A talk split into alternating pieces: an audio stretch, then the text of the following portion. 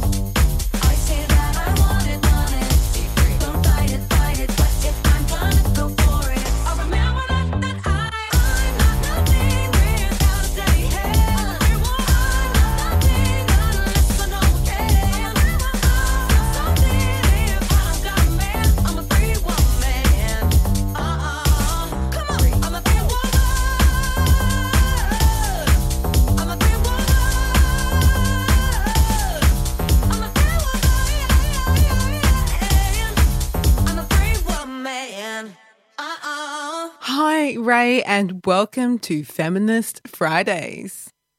Thank you. I'm happy to be here. So, I'd like to ask where you grew up and what were some of your early influences? Okay, I grew up in Southern California, 10 miles north of the Mexican border. Um, so, therefore, I learned to speak Spanish fluently. Wow. Uh, my father was a cattle rancher. Uh, no outback like you folks have there but uh, it was a nice ranch with lots of uh, things to do. So I grew up in an agrarian uh, family, I'm the oldest of 11 children. My mother was a school teacher. 11. Uh, wow. yeah. And uh, and so uh, just to give you uh, your audience a sense of where El Centro is, it's in between San Diego, California, and Yuma, Arizona. That's where I grew up. hmm And then um, I left at, at 17 to, to go to school, to uh, go to BYU in Provo, Utah, uh, where I spent five years and got my degree in, in industrial management and engineering. Wow. Um, so uh, that's a little bit of my my history. Grew up in a very uh, well structured, very organized home. You have Mhm. to have that when you're um, the oldest of eleven children. And my mother Mm. wanted me to set the example, so I was the, ex- the example setter, as you would. A lot, a lot of this is in my book, Tough Things First, by the way. For those who want to pick it up, they can read a lot about my background. You know, we already have three things in common. I'm the eldest of three children, not 11.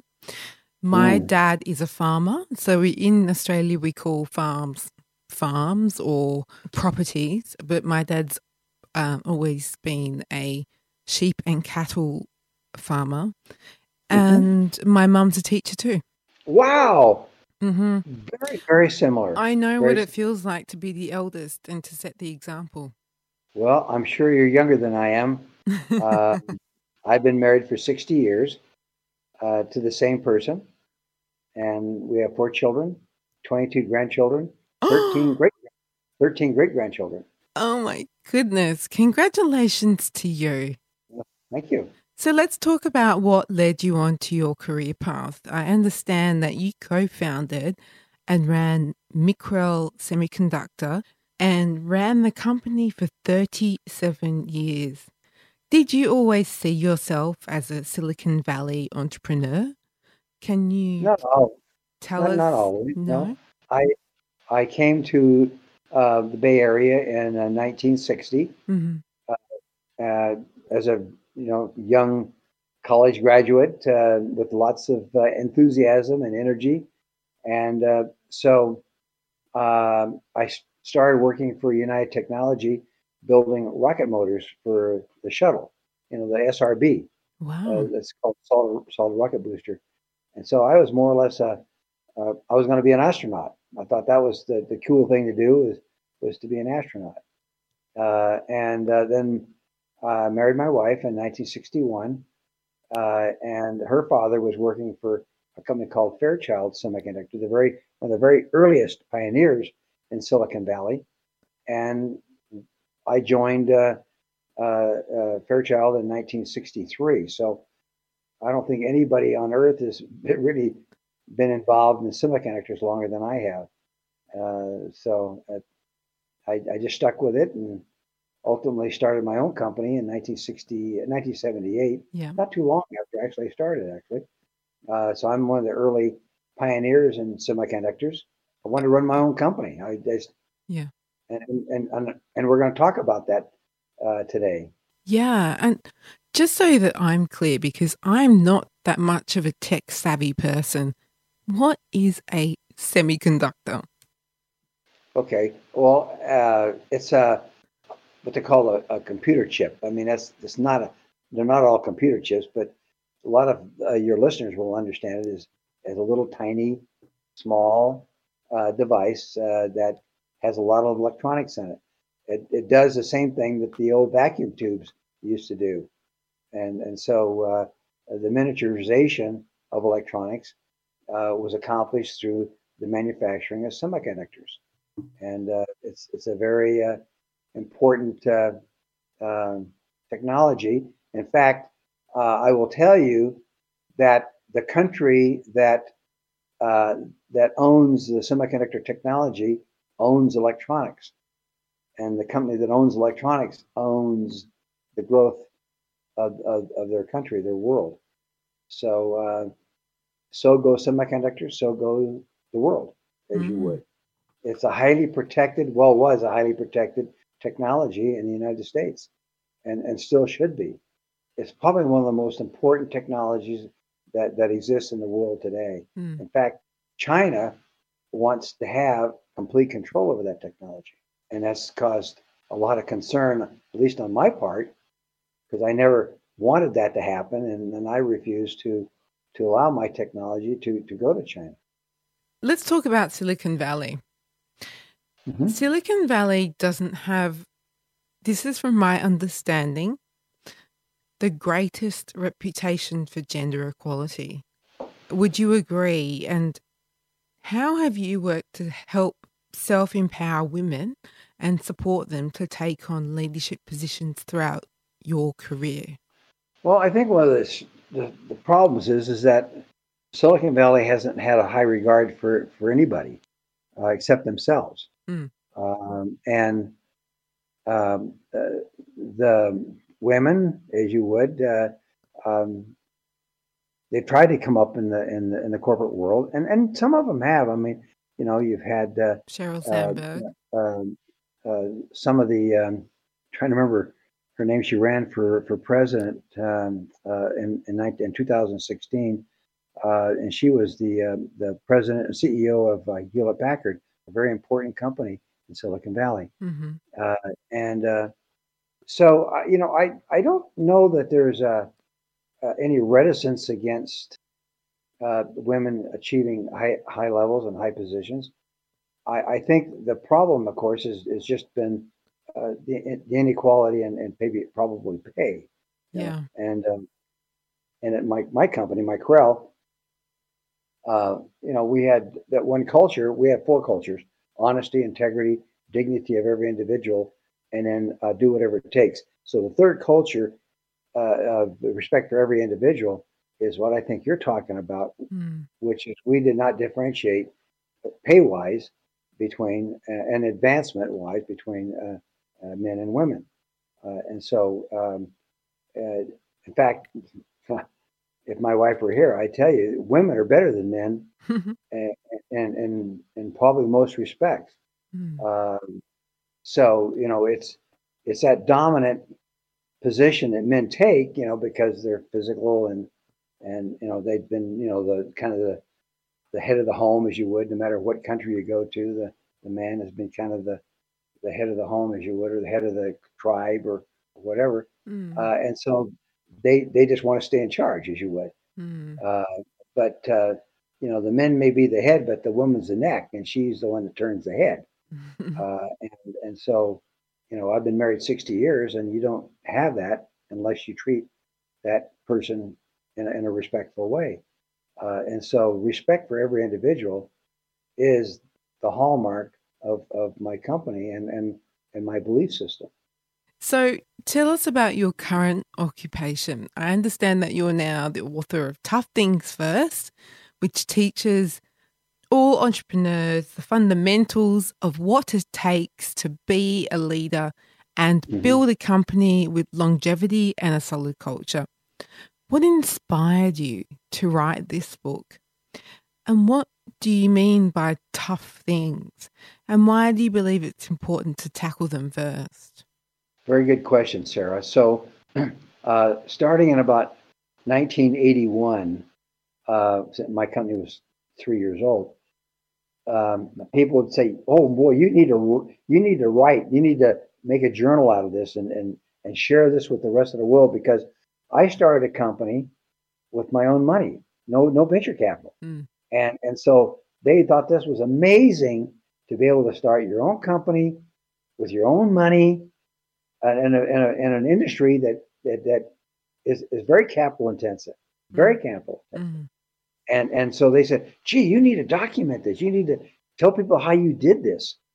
And and so it, it took me years uh, of prodding people people prodding me to write the book. So uh, when I wrote the book, we were looking for a title for the book, and I got my my VPs, my staff together, and all of them had had read the draft of the book, and and this was in, in 2014, mm. uh, and I said we we need a title, and Dr. Lin, J.C. Lin, who's from uh, who's from Taiwan, he says, "Tough things first. That was, and then everybody said, "Yeah, that's it. That's the title. That's what it means." Is is this whole this whole journey that I've been on is uh, being able to do the tough things first. So, mm. uh, it's that eating that ugly frog first thing every morning. Mm-hmm. Because if you get it out of the way, the rest of the day goes easy. Mm. And so if you will do the tough things first, meaning every morning when you get up, you do the things that you don't like doing and you do them well. That's what discipline is. Mm. Is doing what you don't like doing and doing it well. And I taught my people to love the things they hate. Mm. So if you love the things you hate, guess what? Nothing you you won't ignore anything. You'll you're you're not afraid to tackle anything. And and so it's a, uh, a, kind of an oxymoron to love something you don't like. But if you learn, whether it be food, whether you know particular culture, if you learn to like things that you didn't like before, that's overcoming prejudice, as you would. Mm. And and so you learn to love the things that you didn't like doing if you focus on getting the tough things out of the way first thing. I have found that um, by doing the tough things first, I've increased my efficiency 20%, meaning I get 20% more done in less time by knocking out those bad things that I didn't want to do first thing. And then, then I learned to like them. Waldo Emerson said, that which we persist in doing becomes easier. Not that the nature of the task becomes easier, but our ability to perform it becomes easier. Mm. And and so, you know, it's it's persisting, not procrastinating, it's diving in, knocking out that ugly frog you didn't want to eat, getting it out of the way, and the rest of the day goes really, really smooth.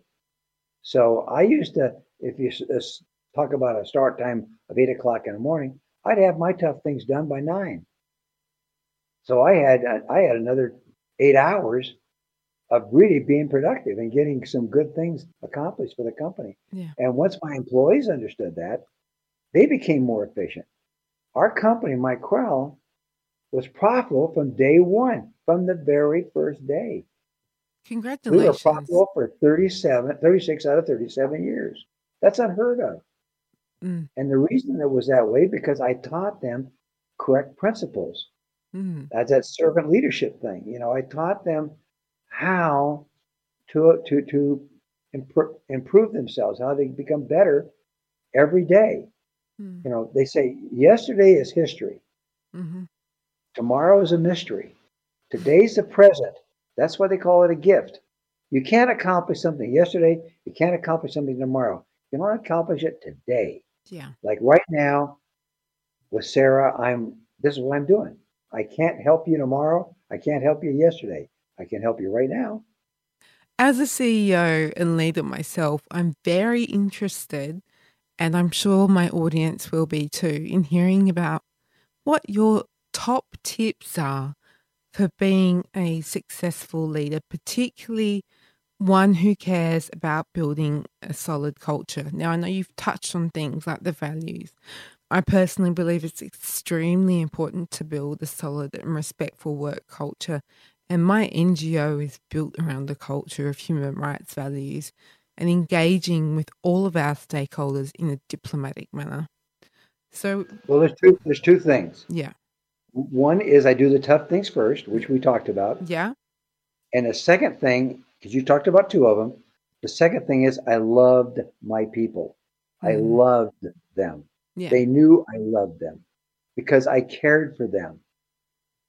I was like their father. I was, I was, I was, they felt comfortable. See, your company is nothing more than an extension of your home. mm-hmm, Okay, maybe you have to drive a few miles to get to your place of employment, but really it's just a part of your home. And so I taught them that really coming to work is just coming to another room in your home, mm, whether it be the kitchen, whether it be the family room, or the front room, or the bedroom. You know, it's just another room. It's my business room. Mm-hmm. Okay, and I want them to feel comfortable yeah, and I want them to feel safe, safe. And and so they knew they, they knew I had their back because I love them. yeah, And I told them I love them. And I I complimented, I praised them continually. yeah, I look for things, even though something may have gone wrong, I try to find something that went right yeah, about it. Okay. So I focused on the positive, not the negative. And, and and they appreciated that. They loved the fact that I didn't focus on the negative. Hmm. That I tried to find something good in everyone. Mm. I tried to say what is what is positive about this person, and then I then I built on that because you can't build on the negative unless you want them to fail. You build on the positive Mm. because that they they want that they want to succeed. Everybody wants to succeed. Mm.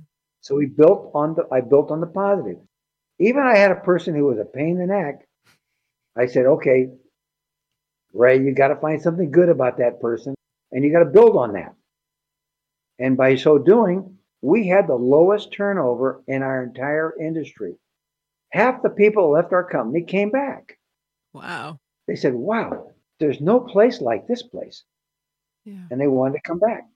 Just quickly, I, I was wondering because you've had such a long career working in Silicon Valley, what have been some of the highlights or moments that you know you you really feel you'd like you, you celebrate or have impacted you? It's, for example, uh, um, I was at a, a company picnic, and um, uh, uh, one of the uh, fellows came came up to me and said, "May I speak to you for a moment?" And I said, "Sure." Uh, he was not an employee of the company, but he was there with his wife, and and so we went off to an area where he could converse with me, and he's he said, "I want to thank you. You saved my marriage." Now I didn't even know his wife because you know with a thousand people you don't know everybody. So uh, I didn't know his wife, and and yet he said that I saved his marriage because his wife became they were going to get a divorce, Mm-hmm. and his wife became a different person after working at at Micron. She had she gained those those attributes that helped her in her marriage, and he wanted to thank me for saving his marriage, and I didn't even know him. I didn't know her. But this, because of the fact that the company's attitude and its its culture, it, it had an impact on his on his marriage. That, that's what's important to me. It is is helping other people. Yeah. I like them to succeed. That's what I want. I want success. Yeah. Another story I have is I had uh, uh, a, a fellow come in uh, and asked to speak with me. asked asked the receptionist if she could if he could speak with me, and and so he, he uh, the receptionist called my my my assistant and and and uh, and said uh, there's a fellow down here who wants to speak to to Mr. Zinn, and and you know I, we have secured doors and everything, so you know people can't just come in, you know, to to our area. You have to have a pass and everything, a card card reader to get Mhm. in. Mm-hmm. Uh, and and so I said, well, you know, does he look safe? I mean, does he look like he's? I mean, I just I don't know who he is. And and and so the receptionist said, well, he's pleading to come and talk to you. And I said, that's strange, you know. So I told my my assistant, please go down, get him, but stay right here with me when he comes in, Mhm. okay? Where we live in, in our area, you know, it can get kind of dangerous. So I, I was very cautious. Anyway, Mhm. so he came in my office and he had tears in his eyes. And I, what the heck's going on here? He said, Well, I'm a I'm a vendor and I, I sell to hundreds of companies and I visit their facilities, you know, every day. But something's different. When I come to your company, there's a different feeling. He says, it's it's, it's almost spiritual. And I said, Really? And he says, Yeah. He says, people are here are nice they they they don't use foul language. See, I, another culture that we have in in order to have dignity and respect for an individual is we don't allow you to use condescending language or use swear words. You just you can't be vulgar No. to people.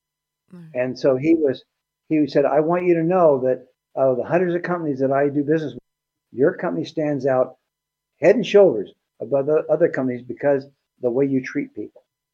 You treat them with respect Mm-hmm. and kindness. And even though I'm a vendor, you treat me nice. I want to come back. I want to be here. I want to help your company. And then he said, Can I give you a hug? And I said, Okay. So he gave me a hug and then he left. See, that's th- those are kind of ex- experiences that I really appreciate. That's amazing. And and so that's that's what I get out of it is when I see people happy and successful, then I'm happy and successful. Now, I'm- I just, I, I, you know, I'm processing what you've been saying, and I think it's amazing. But I wanted to just move on to the next question, which is, as the world today has been hit by COVID, many businesses and their leaders are currently struggling to rebuild themselves. What key advice would you give them to regain their confidence and momentum? That's that's a excellent, excellent. I'm asked that a lot. Okay, because uh, you know, if we if we look at how long cycles last, I've been through eight of them. Okay, and COVID is just another cycle. Mm-hmm. They last about a year and a half. Mm-hmm. Okay, uh, and and every cycle every cycle that we've had, the eight major cycles, they last about a year and a half. Mm. So uh, there is an end in sight. Yeah. Uh, you just have to be able to to hold on, pivot if necessary. You know, try to make hay while the sun shines. Make lemonade out of those lemons you know, but don't become discouraged because that's what will cause you to, to fail is when you get discouraged. Mm. You know, as they say, and these things too shall pass. Yeah. You have to believe that. I'm that, a believer that the pendulum always swings. Because, okay, so we talk about this as what we call Newton's first law of economics. You know, you've heard of Newton's first law of physics, right? For every action you have in one direction, we have an equal and opposite one in the other direction. Ah, uh, yeah, I do okay? remember that. that. That's Newton's first law. So the, Newton's first law of economics is is that the harder something hits something, like the, for example, the, the the the harder or the sicker you get, the harder you'll work at trying to get well. Mm. Okay, um, uh, the the more difficult something becomes, the more you're apt to try to overcome it by by developing the, the ability to overcome it, whether it be an illness, whether it be a marriage problem, whether it be children's child uh, children's problem, whether it be a company problem, whatever it is, the harder it, that, that it pushes you, the more you're going to resist it. That's just the nature. Mm. And I looked at it. In fact, I took advantage of it when when I saw the, the, the, the market go down dramatically at the end of February into March. I took a whole lot of money and I invested in the market as it was tumbling down because I, I did I did the um, the uh, uh, algorithm that I, I mapped what I thought the recovery would look like, and and I can prove it to you. I I forecasted uh, that the recovery would happen on the, in the market by no later than the uh, uh, middle of June. Okay, now it happened in May, uh, but so but I was you know little off in my in my calculation, but that I was only off like maybe two or three weeks. Mm-hmm. Okay, because I knew how Newton's first law of economics works. Wow. Okay, and I just mapped it. I did. I said, okay, it's fallen this quickly in this period of time. How fast is it going to recover? Because it's it's it's binomial. And so then I we um, it recovered, and I made a lot of money. Good for you. By taking advantage of people's shortfalls. I think that's really amazing advice is to to hold on to hope, to not give up, mm-hmm. and also to understand physics a little bit more. Now I'm going to have to do that myself. I really appreciate that kind of insight from you. So let's talk about feminism. I'd just like to ask how has feminism been a part of your journey and just to be clear, I'm an intersectional feminist. So I believe feminism is about equality for all, not just about women's rights. Well, um, let me tell you a story. Sure. Uh, um, one of my employees um, uh, came in and just was, he said, You've been married a long time. I'm going with this gal, and I'm trying to decide whether or not she'll make a good wife. And I told Tim, I says, you know, something, you got this wrong. It's not what kind of wife she's going to make, it's what kind of husband you're going to make. You should worry about you, what, what kind of husband you're going to be. Don't worry about Denise and what kind of wife she's going to be. That's the way I, I look at this. I'm going to worry about what kind of a person, CEO, kind of leader I'm going to be to help my people. I'm not going to worry about how, how good this employee is or how you know hard they're going to work. That that's not what I'm going to do. I'm going to help them. And so it's that concept of of, of equality, as you would, Mm. worrying about what you can do, not worrying about what they're going to do. Mm. Uh, and so, um, uh, you know, I've been, as I said, I've been married 60 years. Mm. Uh, and I praise my wife every single day. Thank her for everything. Thank her for everything she does for me. And, and so equality begins with you as an individual. You have to view your role as being, you know, I can't change your mind, but you can. Okay. So Mm. I'm not I'm not here to correct you. I'm here to help you. Okay, and and so uh, this this idea of equality has to begin with your with your mindset. Mm.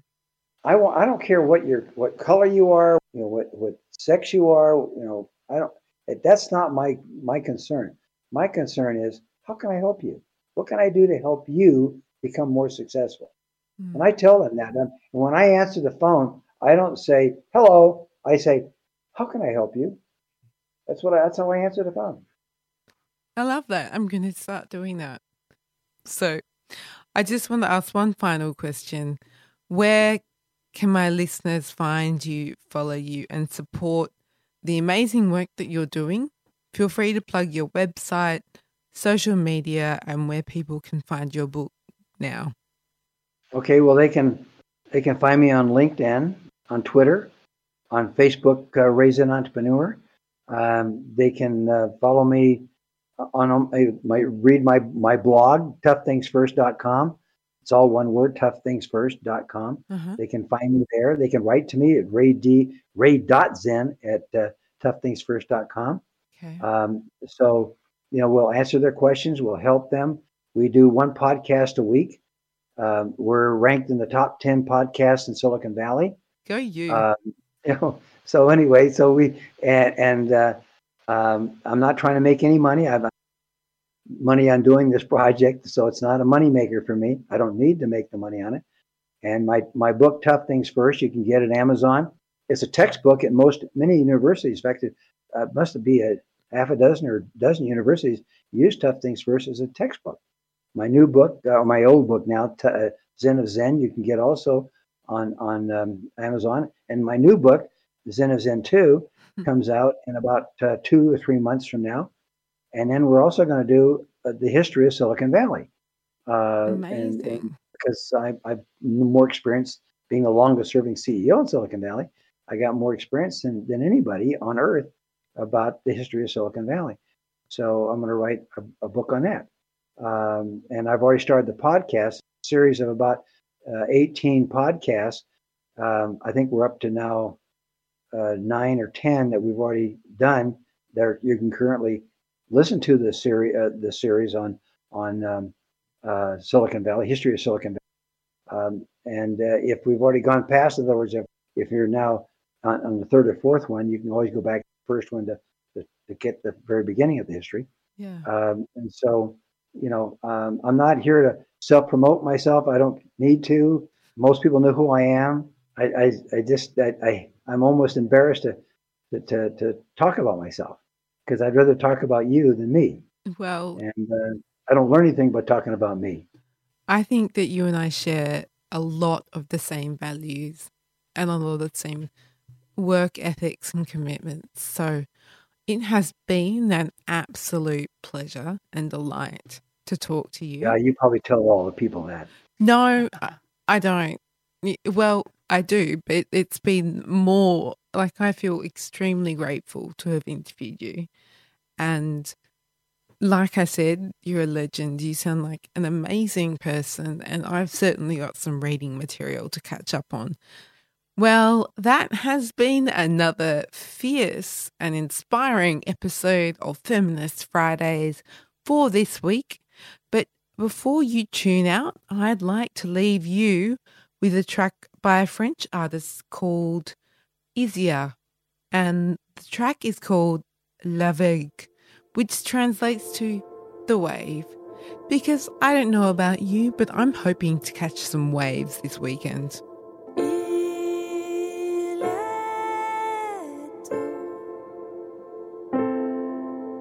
Tu t'éloignes si loin de la plage, la terre soudain comme un mirage. Oh.